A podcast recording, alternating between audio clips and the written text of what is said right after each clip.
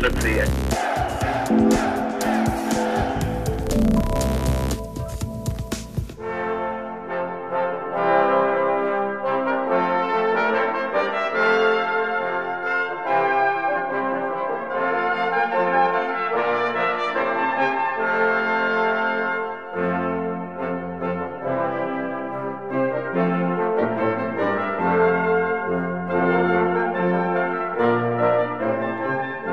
Dobrý den, historie CS. Architekt a sochař, spolutvůrce svatovické katedrály Petr Padléř ve službách českého krále a římského císaře Karla IV.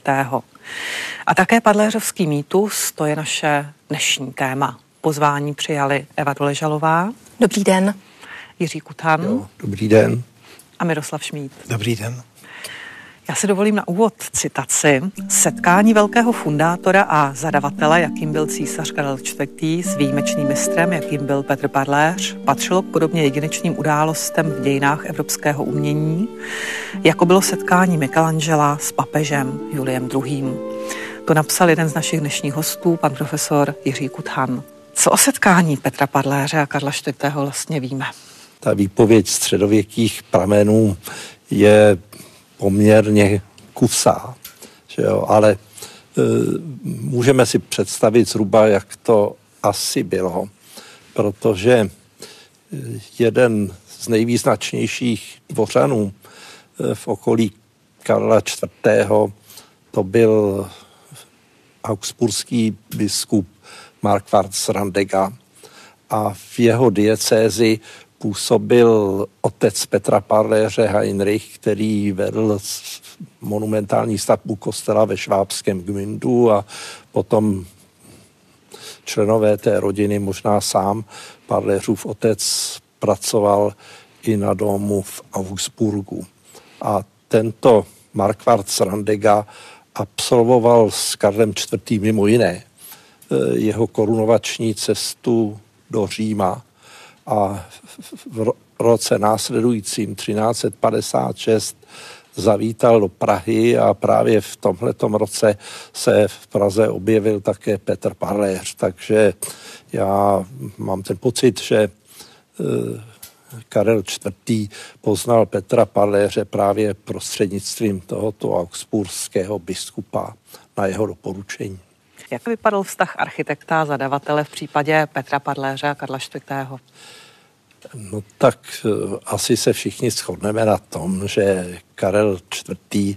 byl veliký vizionář a že měl ještě navíc tu vlastnost výjimečnou, že dovedl své vize uvádět ve skutek a samozřejmě velkou částí, těmi nejvýznamnějšími částmi těch eh, vizí Karla IV., pokud jde o architekturu, tak byl pověřen právě Petr Parléř.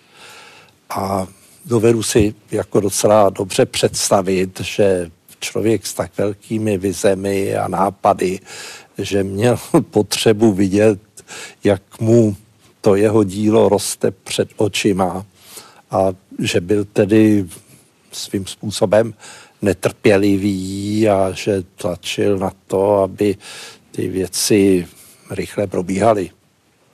K tomu možná taková malá drobnost. Ono je vidět, jak Karel IV. promýšlel své věci a jak možná platí to, co už říkali středověcí kronikáři, že nám Karel IV. o svém životě a o svých záměrech říká jen to, co chce, abychom věděli. Tedy takový ten blízký kontakt, který mohl být i mezi Parléřem, možná i Matyášem z Arasu, předchůdcem Petra Parléře, nám zůstává trošku skrytý a navenek vychází velká idea, kterou se Karel IV. pokusil prosadit a ta může souviset se širším konceptem Karlovy politiky, Karlovy diplomacie a také toho, co chtěl, aby se stalo z Českého království a hlavně z rezidenčního města Prahy.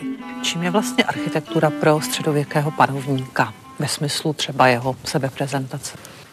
Nesmírně důležitým segmentem osobní prezentace panovníka.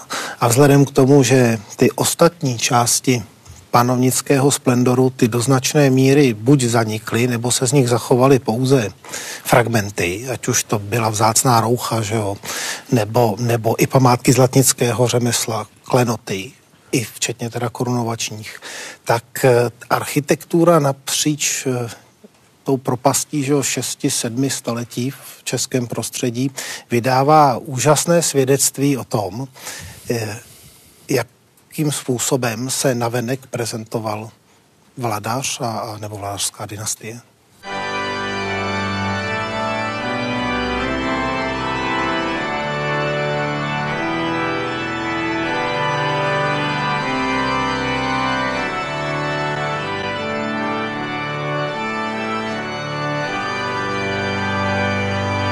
Samozřejmě hlavním dílem Petra Paléře byla stavba svatovícké katedrály, která leží, jak známo, v sousedství Královského paláce na Pražském hradě, takže um, není nejmenší pochyb o tom, že Karel IV. byl s Petrem Paléřem docela často v kontaktu. No a navíc nejenom Karel IV., ale i význačná osobnost z okruhu Karla IV. jeho, jeho rádce a důvěrník eh, první pražský arcibiskup Arnošt, Arnošt z Pardubic. Karel IV. strávil dětství ve Francii, takže on znal vyspělou gotickou architekturu. Eh, chtěli zkrátka jenom přenést do Čech a nebo nechával těm architektům své doby volnou ruku, aby tvořili tak, jak oni sami to cítili? My nevíme, eh, jak tomu bylo v případě Matyáše Sarasů a působení té starší fáze svatovícké huti, ale nepochybně po příchodu Petra Parléře do Prahy mu nechal panovník volnou ruku v tom, aby navázal na dílo francouzských mistrů a aby inovace, které parléřové do architektury přinášeli, eh, uplatnil v horních etážích eh, Pražské katedrály. A zase jenom drobné doplnění. My máme někdy tendenci přeceňovat, až moc přeceňovat to, co vzniká v době Karla IV. A někdy zapomínáme na jeho otce, Jana Lucemburského, který po sobě nezanechal takové skvosty, zejména té církevní architektury, ale přeci jenom právě o té francouzské gotice nebo o tom novém stylu, který sem přichází z Francie, se už mluví i v souvislosti s Janem Lucemburským. Dá se říct, že si Karel IV. už za svého života vytvářel jakýsi pomník pro budoucí generace tou architekturou, anebo prostě jenom modernizoval město, které bylo, řekněme, do velké míry zaostalé a zmodernizovat prostě potřebovalo? Obávám se, že správné jsou oba body, obě konstatování, protože Karel IV. byl velmi pragmatický politik, pragmatický stavitel a zakladatel a rozhodně chtěl Prahu budovat jako moderní město 14. století. A samozřejmě ale myslel i na ten odkaz. Ono je to vidět nejen v tom, co zakládal a jakým způsobem zakládal, ale jak do toho vkládal odkaz na sebe, své předky i své děti, své budoucí následovníky. Můžeme to konec vidět třeba i v konceptu katedrály, kdy k jednomu z těch posledních počinů patří přenesení ostatků českých knížat a králů, kteří byli pohřbeni v katedrále a které opět souvisí s nějakým parléřovským odkazem minimálně v těch dvou náhrobcích, v těch tumbách, které jsou mu připisovány a které s ním je možné spojit. Ale není to tedy jenom ta architektura, je to celé dílo Karla IV., které je budováno tak, aby po něm zůstala ta paměť. Ovšem, jak už jsem řekla, ta paměť, kterou on chtěl, abychom si pamatovali, a to špatné, aby bylo spíše zapomenuto nebo skryto. Máme několik úžasných příkladů panovnické reprezentace. Tamhle vidím sice západní stranu, že jo, ale na východním průčelí staroměstské mostecké věže znaková galerie sedící figury trůdnících vladařů, že jo, Karla a Václava. Velké jižní schodiště na transeptu katedrály svatého Víta s další znakovou galerií, nebo konec konců i detaily výzdoby dolní části eh, mozaiky nad Zlatou bránou při jižním vstupu monumentálním do katedrály. Tam všude se zračí mimořádný důraz na vladařskou reprezentaci, na osobnost Karla IV. a jeho nejbližších. Z mimo pražských eh, lokalit je to potom Norimberg, kostel Pany Marie Frauenkirche na Hauptmarktu že jo, a jeho výzdoba západního průčelí. Jo. To je bez jakýchkoliv debat, že to už není e, běžná péče o architekturu, to je jasný výraz vladařského splendoru a reprezentace. A ještě možná můžeme k tomu doplnit, že to nebylo jen v těch domácích památkách, byť už tady byl zmíněný tedy Norimberg, ale bylo to, bylo to budování takového toho sebevědomého státu v hranicích, kde od počátku, od hranic státu bylo zjevné, komu ten stát patří. A můžeme zmínit odkazy na českého zemského patrona svatého Václava, můžeme zmínit hrad Lauf, Wenzelsburg, kde ten odkaz je přímý, s tou stálou řekněme, reprezentativní přítomností panovníka v podobě právě svatého Václava nebo znakové galerie. Padléřovská architektura, ale i padléřovské sochařství, padléřovský rod, anebo rovnou padléřovský mýtus. Jak tomu přívlastku padléřovský rozumět? Zejména v německé literatuře e, jsou velké desítky prací, kde se setkáváme u popisu památek s tím, že Eh, to je parléřovsky laděná stavba nebo parléřovsky laděné sochařství, používá se tam termín třeba parléřovský styl a tak dále. Takže eh, on se ten eh, pojem parléřovský neuvěřitelným způsobem rozšířil. No, tak do podoby, kterou já bych nazval pojmem parléřovský mýtus. A to chci říct, že já nejsem v zásadě eh, nepřítelem mýtu, jako někteří kolegové z eh, našich oborů. Já bych viděl mýtus jako předmět takového zkoumání a zjišťování toho, co je na tom mýtu, řekněme, pravdivé nebo reálné. No a tomu vlastně jsme se věnovali v takové veliké knize, která dostala ten tr, možná pro někoho trochu problémový název Panehrovský mýtus. Mýtus, to je slovo, které se dneska často používá v souvislosti s označením nějaké představy o realitě včetně historické reality, kterou, která je široce sdílená, ale která vlastně se nezakládá na pravdě. Dá se říci, že jste vlastně v té knize i vyvraceli některé tradované představy? Ne, my jsme se tam snažili najít podstatu toho fenoménu, eh, dejme tomu v uvozovkách parléřovského umění. Eh, je maloplatné, eh, že Praha v době Karla IV. a ve velké části e, období vlády Václava IV. do roku 1400, než byl Václav IV. sesazen z říšského trůnu, tak Praha byla, byla rezidenčním místem vladařů nejenom zemí České koruny, ale e, ohromného území svaté říše římské. A e, samozřejmě v tom rezidenčním místě vladařů svaté říše římské i Velkého státního svazku zemí České koruny eh, byla Pražská katedrála stavbou číslo jedna, takže Pražská katedrála ve své době byla nepochybně velmi známým a také sledovaným vzorem Eh, ze kterého se čerpalo na velké části evropského kontinentu, takže ta taková rezonance ohlas díla Petra Paléře byl eh, enormně veliký a k tomu potom přispěli i jeho synové, že jo, kteří pracovali, já nevím, ve Vídni a je, eh, například a jeden z nich byl pozván do do Milána a další členové rodu, kteří ovládli významné, opravdu významné části eh, v německých částech říše.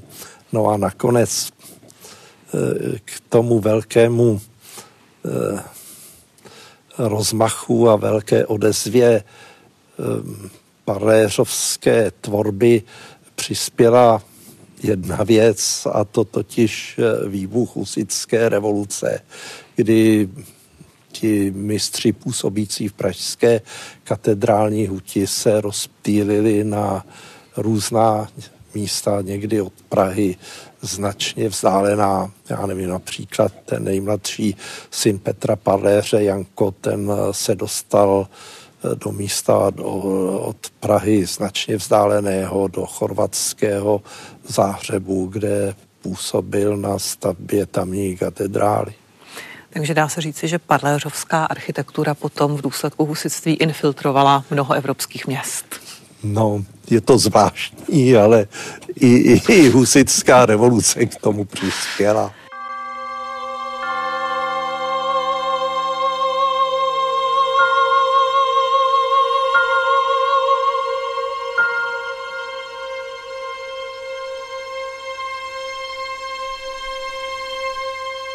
Co to vlastně znamená eh, slovo parléř, parlérius? Čeština má proto v podstatě krásný ekvivalent a to je polír. Dílo vedoucí na stavbě. Takže je otázka, jestli se tak jmenovala, nebo jestli to je jenom označení profese. Přesně tak, která se později přenesla že jo, jako přídomek.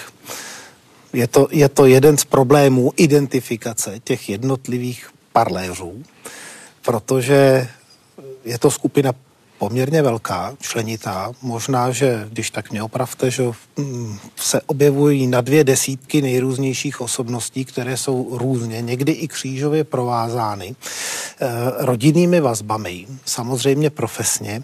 A navíc je tam komplikace ještě taková, že oni měli oblíbená rodová jména, což byl Heinrich, Petr, Michael, Jan, a až na takové, které můžeme dobře identifikovat, jako byl z jeho pražské, v Praze teda vzešlý syn Václav, anebo tedy ten nejmladší Janko Parler, který potom působil ve službách vlastně v uherském království Zikmunda Lucemburského v dnešním chorvatském záhřebu, tak eh, se velmi často pletou a není snadné identifikovat přesně, jestli ten dotyčný Heinrich je tedy, o kterém se hovoří, je bratrem Petra Parléře, nebo jeho synovcem, nebo, nebo někým dalším.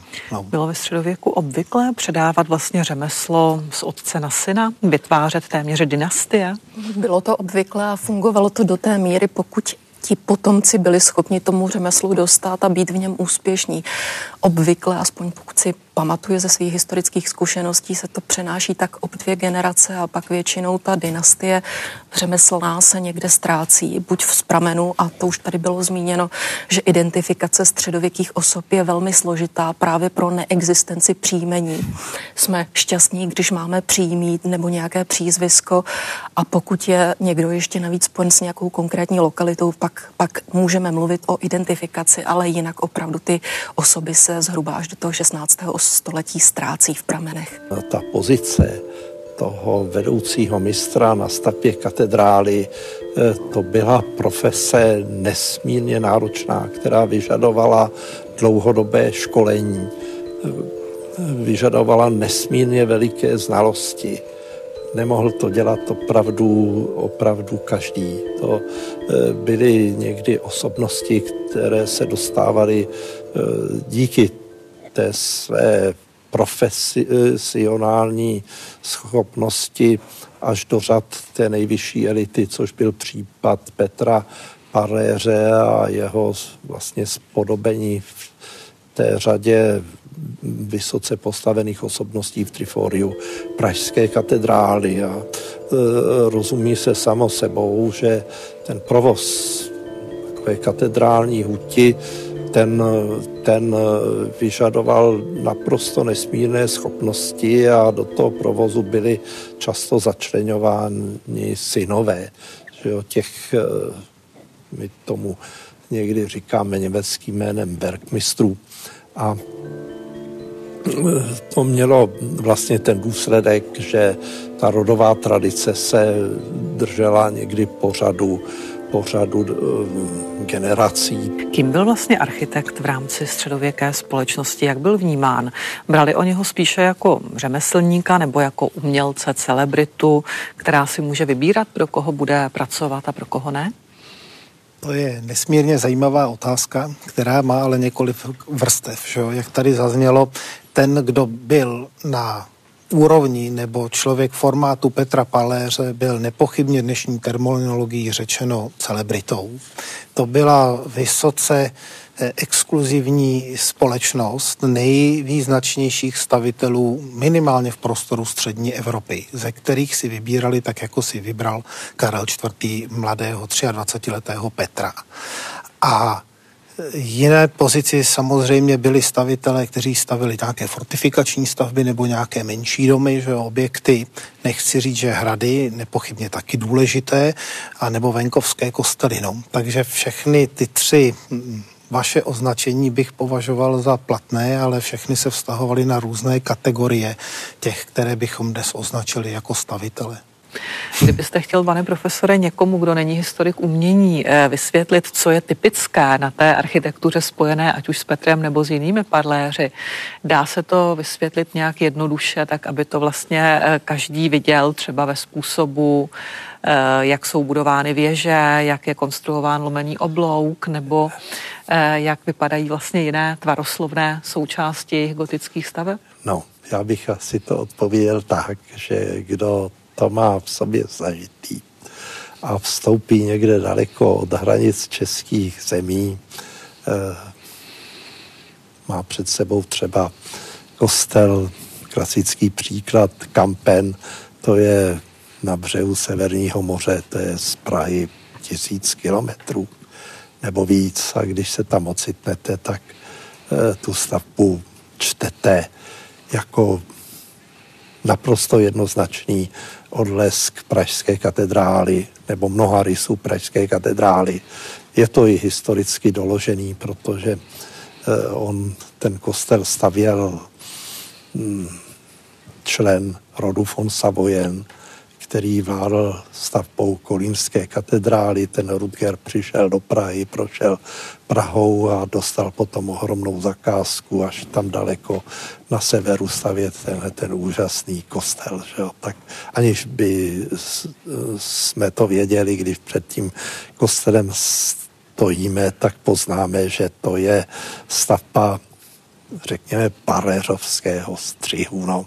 Ale jde to samozřejmě myslím, eh, tu odpověď rozvést eh, tak, že eh, to, co udělal Petr Parléř se, mimo jiné se stavbou Pražské katedrály, tak to je snaha o dynamizaci stavebního korpusu toho celku katedrály.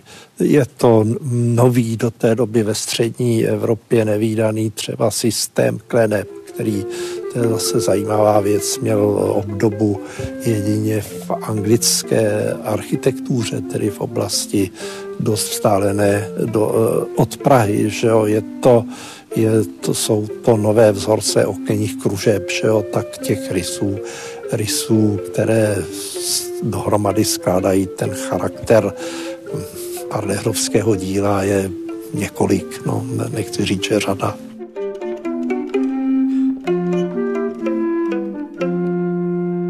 Čím byla architektura v českém prostředí předtím, než vlastně Karel IV. přišel a začal systematicky přetvářet hlavní město? Jak vůbec Praha té doby vypadala? Architektura byla na jednu stranu užitkové eh, řemeslo, které samozřejmě garantovalo to, že domy, hrady, kostely byly funkční a na druhou stranu tady bez sporu narůstal ten estetický rozměr toho díla, který navíc měl různé požadavky v různé době podle toho, jak se vyvíjely ty styly umění. A pokud bychom se vrátili k Praze a právě k době, kdy přichází do ní Petr Parleř, tak jsme v 50. letech 14. století. Je to doba, která je na jednu stranu v Evropě zítřená končící morovou epidemií, na druhou stranu doba, která ukazuje, přitahuje do Prahy právě jakož toho centra, kde sídlí císař, budoucí císař, nebo od roku 1355 císař svaté říše římské. Takže přitahuje lidi, potřebuje se rozrůstat dynamicky a ten prostor těch dvou měst, tehdy toho menšího města, malé strany a starého města už nestačí a Karel přichází s velkolepým založením nového města Park, pražského, do čehož vlastně přichází Petr Parléř s různými založenými, respektive budováním staveb. A Tady se Praha spojuje s těmi vesnicemi, které byly za hradbami, rozrůstá se opevnění a je tady ještě jeden důležitý rozměr, který s architekturou souvisí a nesouvisí, ale souvisí spíše s Prahou jakožto centrem říše. A to je napojení na stezky, nejen na stezky obchodní, ale vlastně na zajištění komunikace, na přitažení dalších intelektuálně i řemeslně zdatných osob, které by mohly k rozvoji Prahy přispět. A o to se Karel velmi snažil právě i řekněme v té architektuře komunikační sítě. Já bych tomu si dovolil doplnit, ale že už v době teda působení vladařů z dynastie Přemyslovců se Praha stala naprosto exkluzivním velkým městem. Jistě nebyla to Paříž, ani, ani Londýn, ani Kolín nad Rýnem, konec konců tady zmiňovaný, ale minimálně v tom širším středoevropském prostoru byla mimořádně důležitým městem s poměrně vysokým počtem obyvatel a architektura tady rostla nejenom ta užitková a fortifikační, ale také ta monumentální, že, ve které byla skryta vladařská reprezentace a Máme proto takové zvláštní vlny, že jo, s velkými panovníky, ať už to byl, ať už to byl Vratislav II. nebo po něm Vladislav první, že kterému my jsme řík, zvyklí říkat druhý, tak eh, jejich působení bylo spojeno s ohromnou explozí teda výstavby monumentální architektury. V případě Vladislavovy Prahy dokonce s monumentální plastikou ve veřejném prostoru. Už v době vlády posledních vladařů z dynastie Přemyslovců rostly nebo začaly růst ohromné kostely v tom pražském souměstí, že jo, kostel, nebo byl založen králem Václavem II. na památku jeho zesnulého otce, Přemysla Takara II klášter Augustiniánů eremitů při starším kostele, zřejmě svatého Tomáše na Malé straně a, a jakýmsi pro, protiváhou k němu byl potom budovaný klášter, klášter svatého nebo s kostelem svatého Jakuba na starém městě. To byly i na svoji dobu ohromné kostely, které teda předcházely tomu Karlovu zakladatelskému dílu. Petr Parléř přichází do Prahy v situaci, kdy tady už působil Matyáš z Arasu a další architekti. Svatovíckou katedrálu přejímá vlastně po Matyáši z Arasu jako nedostavěnou. Eh, byla to spíš výhoda nebo spíš komplikace? No, Petr Parléř převzal e, katedrálu v rozestavěném stavu a e, ten, myslím, ta idea, jak má vypadat katedrála, jakou měl Matyáš z Arasu, respektive samozřejmě se souhlasem císaře Karla IV. a arcibiskupa Arnoš, Arnošta z Pardubic, tak ta katedrála měla vypadat asi o, o hodně jinak, než jaký potom koncipoval Petr Parléř. Petr Parléř do podoby Pražské katedrály zasáhl, mm, nebál bych se použít to slovo, Eh, brutálním způsobem. On ten rasův koncept eh, velmi výrazně proměnil. A nedovedu si také představit, že by tak byl učinil, aniž by k tomu měl souhlas eh, Karla IV.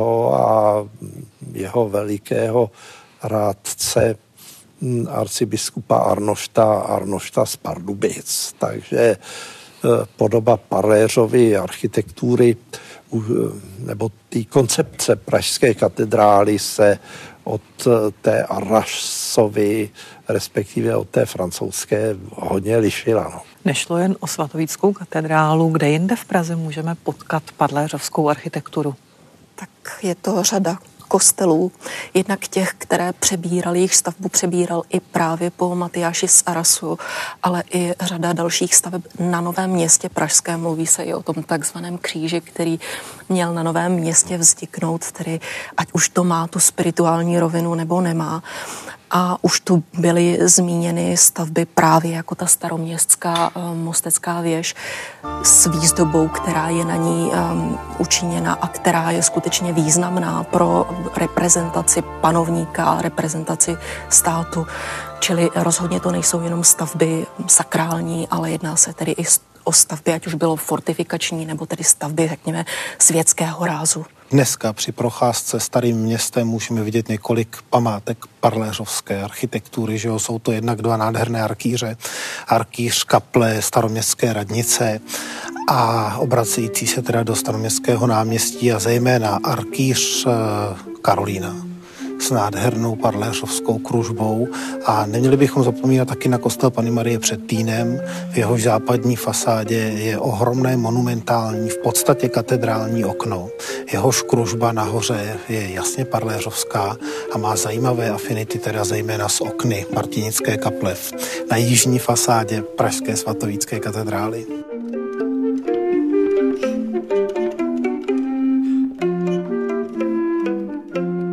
Jak je to mimo Prahu? Kde potkáme parléřovskou architekturu ještě jinde v Českém království? Bratr Petra Parléře, Michal, eh, působil, je tam doložený, ve Zlaté koruně, kde zanechal zřetelné stopy. Eh, potom on odešel do Prahy a v pozdních letech svého života dokonce převzal vedení stavby katedrály ve Štrasburku a vedení stavby domu v Ulmu. Takže Zlatá koruna.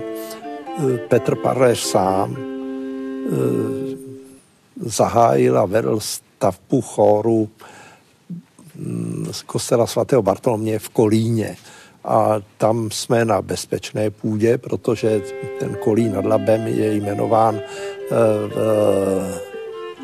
v takovém krátkém soupisu Petrových prací nápisu nad jeho bystou v Triforiu, to za první a za druhé potom eh, v chóru kostela svatého Bartoloměje v Kolíně je kamenná deska, do které je vytesán nápis o tom, že Petr, eh, mistr Petr z Mindu převzal eh, nebo zahájil stavbu tohoto chóru, takže tam jsme na pevné půdě výjimečně. E, Petr Parléř tam byl na rozdíl od e, pražské katedrály v lepší situaci, protože e, v Praze on musel navazovat na dílo Matyáše Sarasu, na to předchozí dílo, kdežto, kdežto v Kolíně nad Labem vedl tu stavbu od samého, od samého počátku snad ještě lze jmenovat Kutnou horu, eh, kde to už v době Václava IV. byla zahájena stavba chrámu svaté Barbory, která nese eh, evidentně rysy, můžeme to tak nazvat, paléřovského díla. Právě v Kutné hoře působil jeden ze synů Petra Parléře.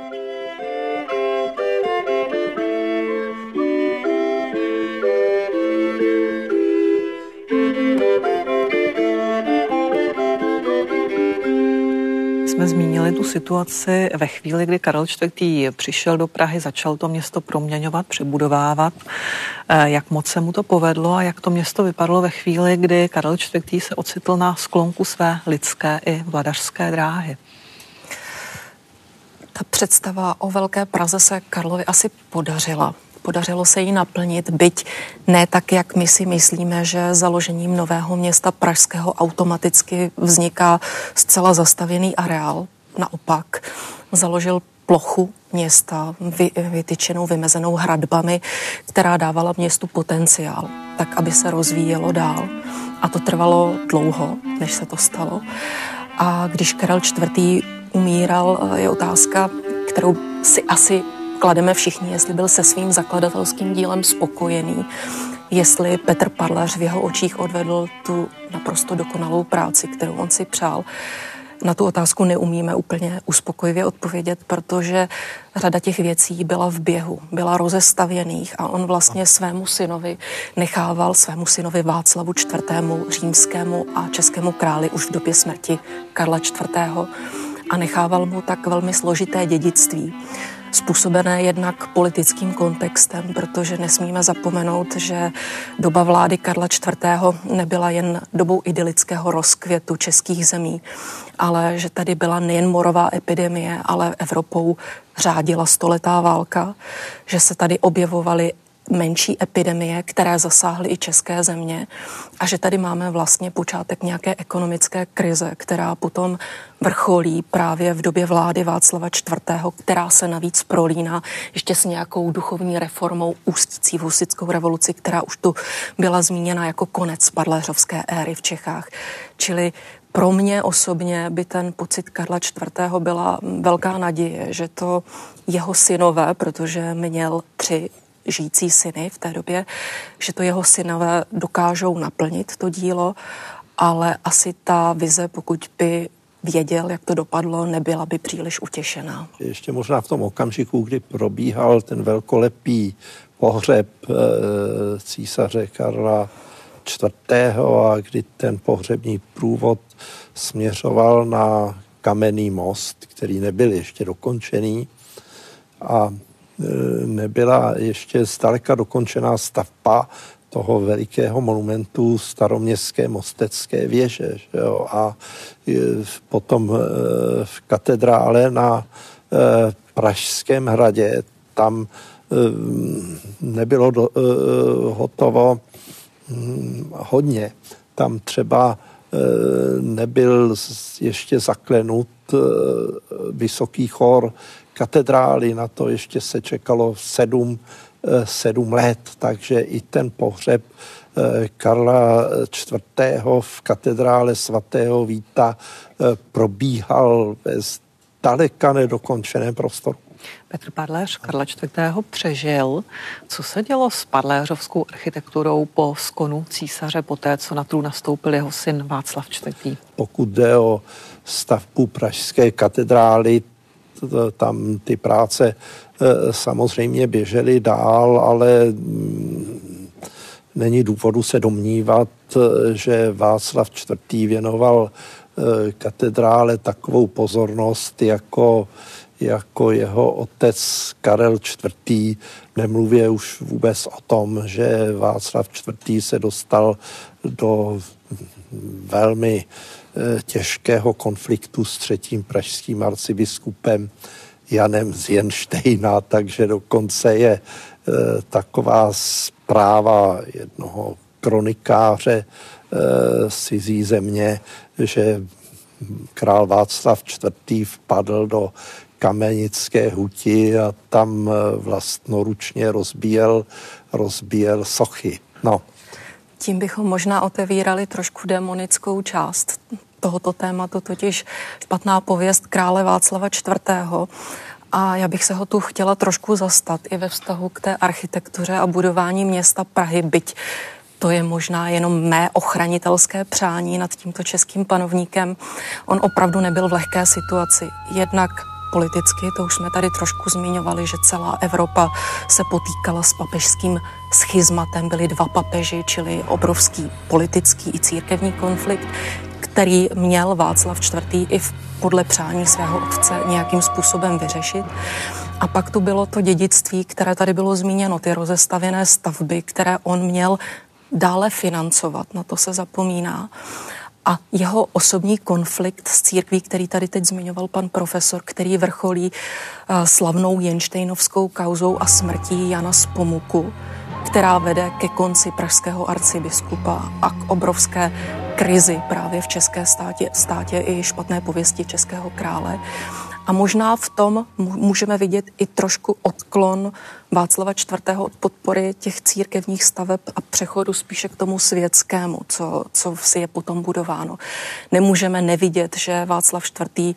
buduje něco jako královský dvůr, který vzniká dole ve městě. Nemůžeme nevidět nový hrádek u Kunratic, který buduje jako svoji rezidenci, ale mohli bychom zmínit i řadu dalších staveb, které do té doby padají. A Václav IV. potom z toho vychází alespoň trošku očištěn z této části. Jeho Je politiky. třeba si uvědomit, že mnohé z toho, co my dneska máme tendenci vnímat jako architekturu karlovskou, je ve skutečnosti architektura lucemburská. Po Karlově smrti ty stavby běžely ještě dalších téměř přesně 40 let do smrti Václava IV. A samozřejmě můžeme vést debatu o tom, jestli byly financovány nebo iniciovány eh, dokončení toho díla se strany vladaře, nebo jestli to běželo nějakým způsobem jiným z kapituly, z arcibiskupství a tak dále. Nicméně ty stavby rostly a jak už tady také bylo uvedeno, eh, zaklenutí vysokého chóru Pražské katedrály, to, jak vlastně dneska vůbec máme možnost vnímat tu starší středověkou část, to všechno je až dílem doby Václava IV. Stejně tak ten monumentální oblouk že jo, staroměstské mostecké věže.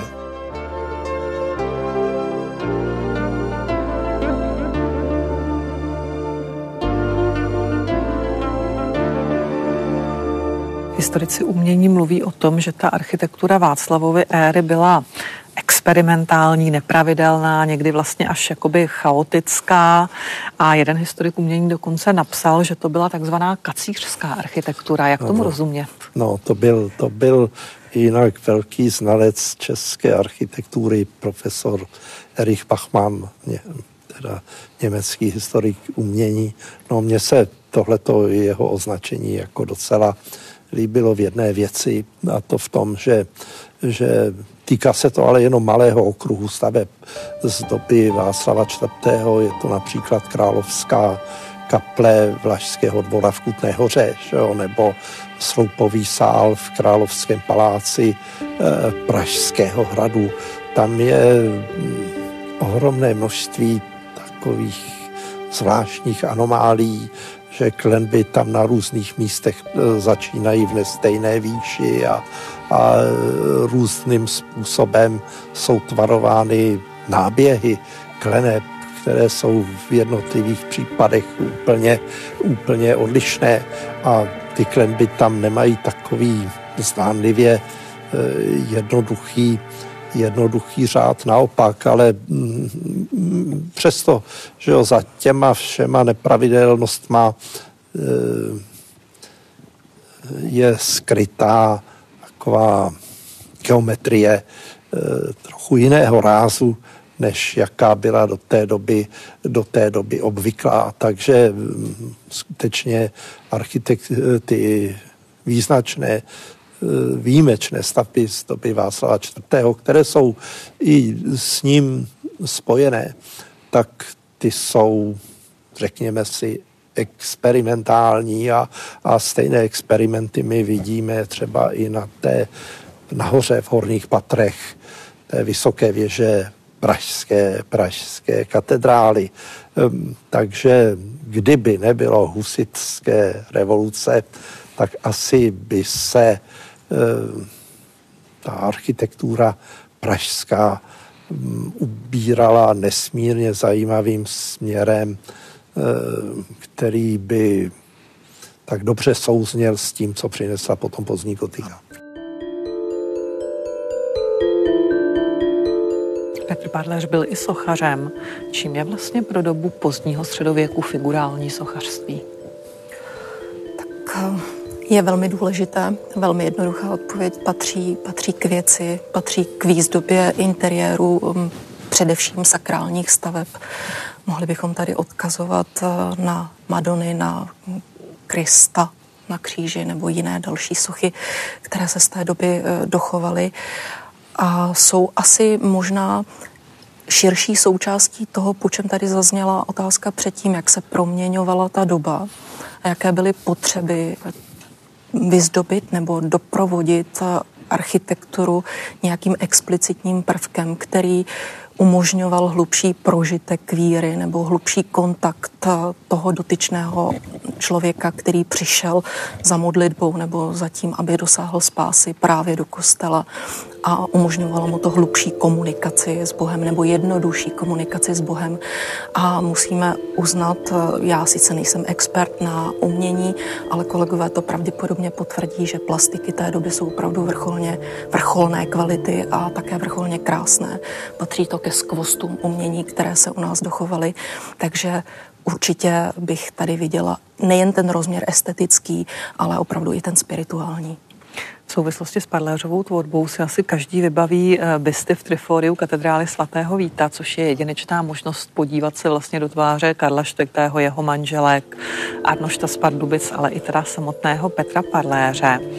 Čím jsou tyto podobizny ve srovnání s podobnými díly jinde v Evropě? Jsou to mimořádná díla, jak naznačila paní doktorka Doležalová, nebo jsou to díla spíše standardní, nebo jsou podprůměrná, jak by třeba řekli někteří historici umění?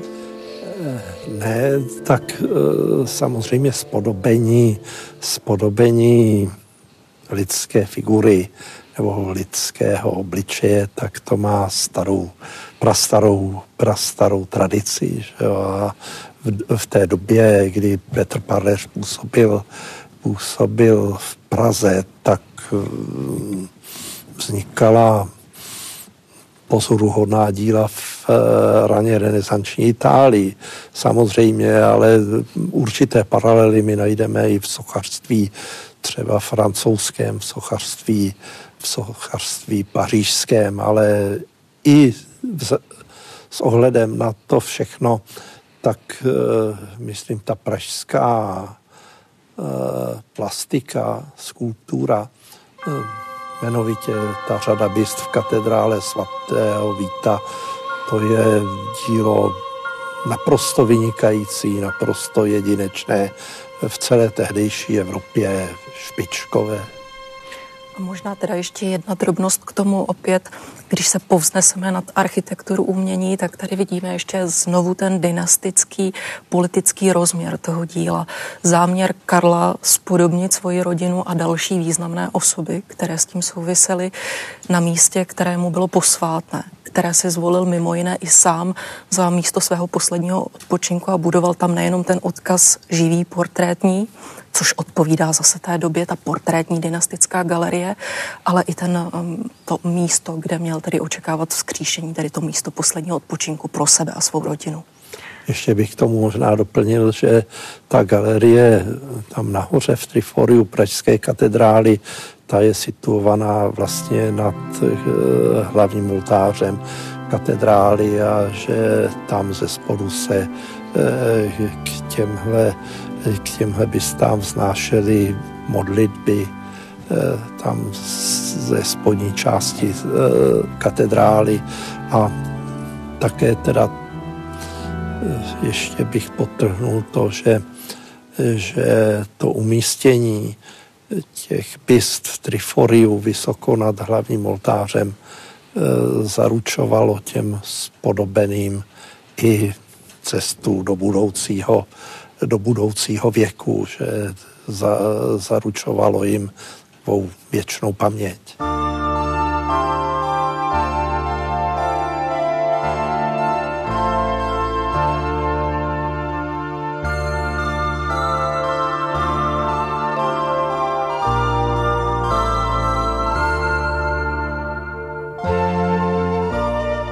Kdybyste měli možnost stanout tváří v tvář nejen bystě Petra Parléře, ale přímo živému Petrovi Parléřovi, na co byste se ho zeptali?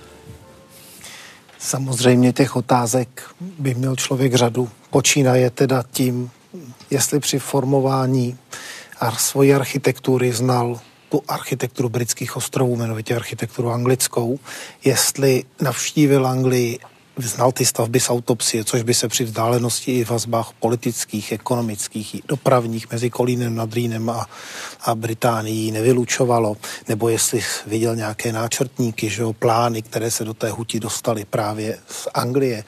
Další věc eh, fascinující by byla odpověď na to, které z těch soch zde zmiňovaných teda skutečně jsou jeho dílem. Ale protože jeho nejvýznačnější prací v této zemi je svatojícká katedrála. Já bych to setkání použil k tomu, abych mu ji ukázal a zeptal bych se ho, jestli je spokojený s výsledkem toho, jak jeho následovníci v dalších stoletích katedrálu dokončili a vytvořili tak pro nás hlavní monument, který vnímáme nepochybně jako jeden ze základních pilířů kulturní, národní a státní identity našeho společenství. Paní Eva Dolželová? Už bylo řečeno, ten pohled na dostavěnou katedrálu by byl možná největším šokem pro Petra Parléře, nebo by byl možná spokojený. Na to mi odpovědět nedokážeme. Ale pokud bych mohla být trochu vzletnější, pak bych se zeptala, jestli ta idea, kterou, se kterou budovali s Karlem IV. Prahu, zejména tedy Nové město Pražské, tak jestli je taková, jak my ji správně chápeme, jestli všechny ty duchovní linky, které těm objektům a tahům štětce klademe, jestli jsou správné, anebo jestli je to zase jeden z těch mistrovských tahů Karla IV., že vidíme jenom to, co on chtěl, aby tady po něm zůstalo. A potom by mě možná zajímalo, jestli se mu současný stav těch staveb a současné umístění a obklopení jinou architekturou zamlouvá. Pan profesor Kuthan? No, tak kolegové už mě téměř ve všem předešli. Tak já už snad bych se ho jenom zeptal vlastně e, na to, kdo stál e, za celou řadou e, kroků, které se udály v Pražské katedrále, mimo jiné teda za zřízením té naprosto jedinečné galerie byst v Dolním Triforiu specifická umělecko-historická otázka. Otázek zůstává hodně nezodpovězených, ale já se v této chvíli loučím s dnešními hosty a děkuji jim za jejich názory. Těším se na shledanou u některé další historie CS.